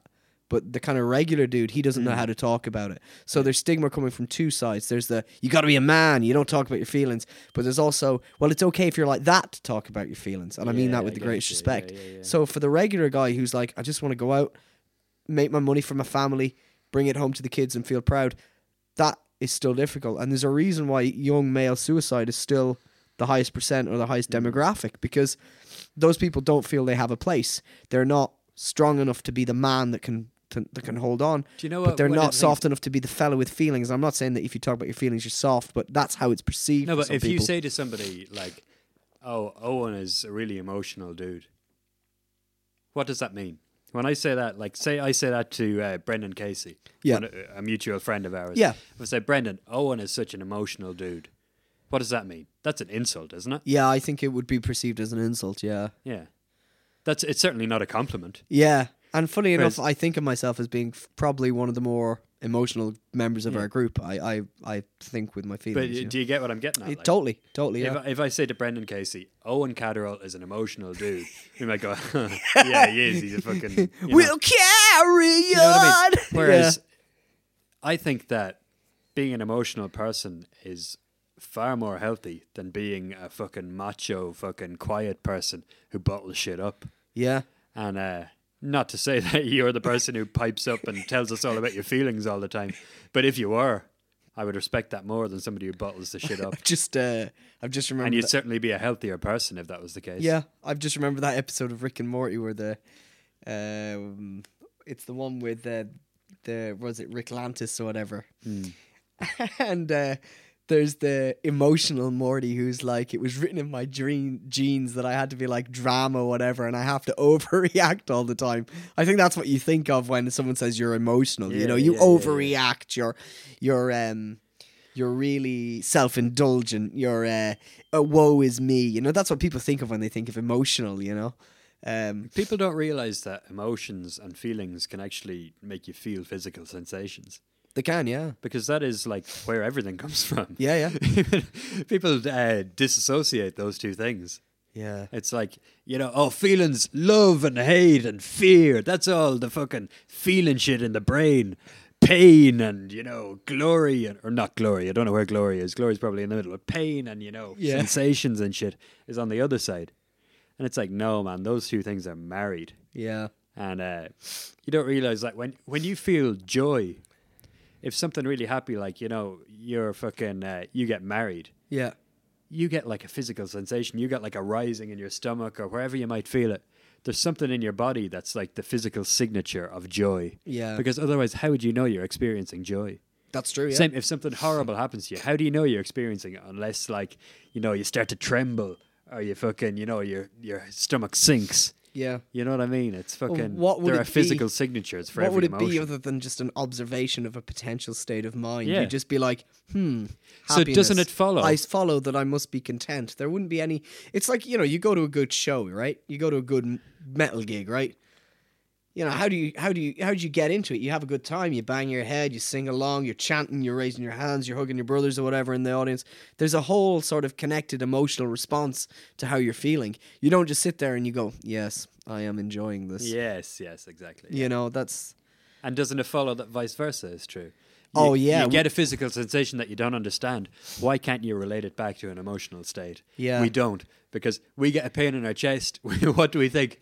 I'm having a fucking heart attack. you know what I mean? yeah. It can't be just like, oh, maybe I'm fucking sad about But, something. you know, I maybe like- there's something in the back of my mind that I haven't fucking dealt with. Like, Yeah. We I- don't teach that. No, I, I actually the last, I'd say for the, like the last three weeks, every night when I'm falling asleep, my left arm goes temporarily numb, Mm. and I think, oh, is this it? Yeah. You know, like, and that's probably a really illogical yet entirely logical way to respond, but it's not good. You know, Mm. I'm not really worried about it. It doesn't really scare me. I kind of go, oh, this is it. Um, but yeah, that's yeah, it's true. That's very very It's true. yeah. interesting. Yeah. Yeah, it happens most nights, yeah, for the last couple of weeks. I suppose it's that kind of thing where like impending sense of doom or something, you know. All right. Yeah. Yeah. I know him. Yeah. He's a friend of mine. Yeah. I So killed good, him, man. good good good title for a song actually, impending sense Yeah, of I'm sure doom. it's been done. yeah. Probably by some skate rock band or something. like. Is that even a thing anymore? So no, I doubt it. I think I think Maybe Blazers are having a skate rock night. yeah, yeah. Blazers are having another one of their launch nights where they're having a tomorrow night. Well, whenever this goes out, a couple of weeks ago, but uh, they're having a Blazers is on nightclub in Longford. For those who don't know, it's having a a nineties and noughties night, And I'm like, most of the kids who I teach who are Yeah, going to be at that, they don't. uh, in They would have been like five on, or we six when that was about, happening. Um, Naughty's night. Is it too early to have a fucking Naughty's night? Like, I mean, I I I was born in 1990. You were born in what, 88? A- 89, 89, yeah. 89. Uh, Naughty's night, to me, it feels like it's too early for that to be like super nostalgic. Because that feels like really, you know, and I think the people who are like 17 and 18 and going into fucking Blazers now, they're probably too young to like even know the songs of that era. Yeah.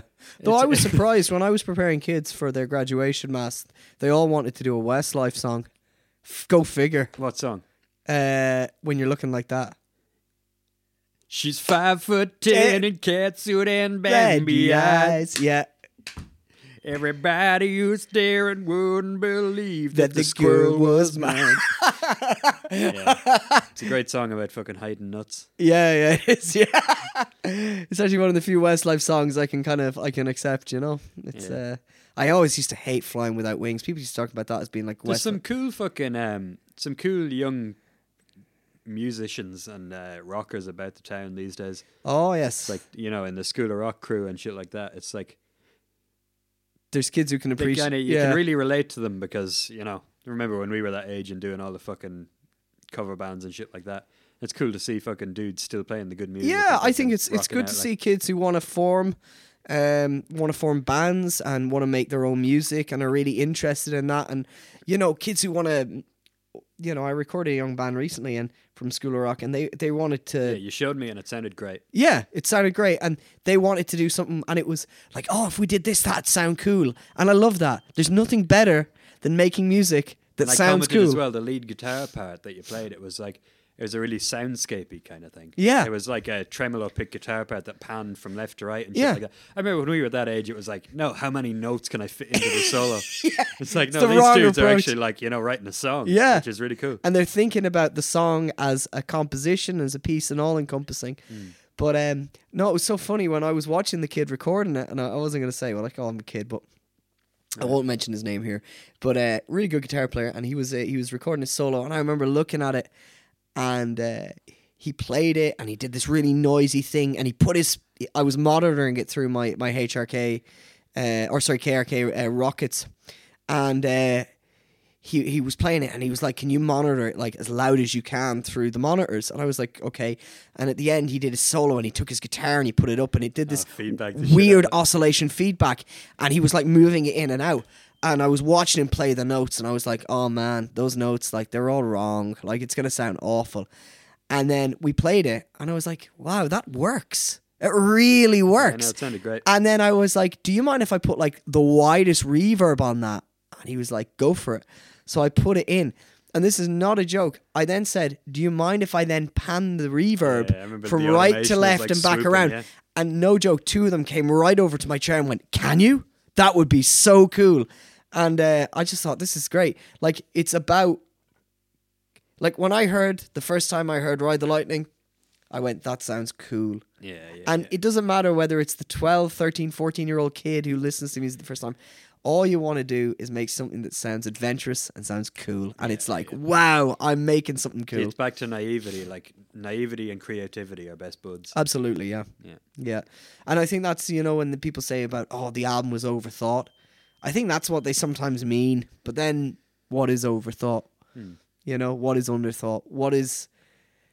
Just create it, put it out, let it, let, you know, we'll see what it's like. Yeah. You know? Make something you love. Yeah. If other people like it, it's a bonus. Absolutely. That's and all. that's all you can ever ask for. I think the people who've been the most resolute with um, dealing with, say, success or anything like that in pop music were the people who didn't worry about what they overthink. you know? Hmm. Good example, like Dave Mustaine has constantly been trying to whatever because he's worried, I think, about Metallica and that perception. But the people who've had the longest careers and the careers that have gone on, that really they they do what they do and they don't worry about it and Yeah. you know, and they ride the waves, you know. So, yeah, I think that's a pretty good note to end it. Would you believe yeah, no, that's cool. Yeah. I think we're No, I've enjoyed it. Like uh, as I was saying to you earlier, I've uh, I've listened to a good few of the episodes on Anchor and shit like that, yeah, and um, it sounds great. I wish it was uh, pushed a little bit harder.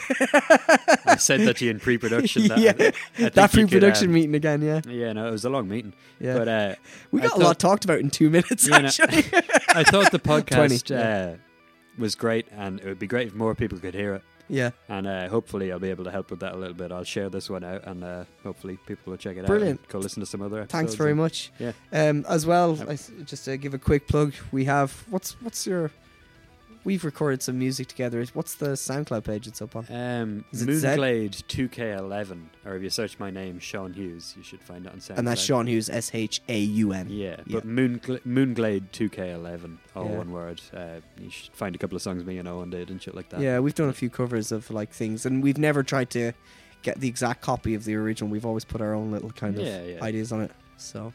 Check it out, and that's uh, this is the That's a wrap. that's a wrap. Who's ready to do some party? Who's ready to do some party?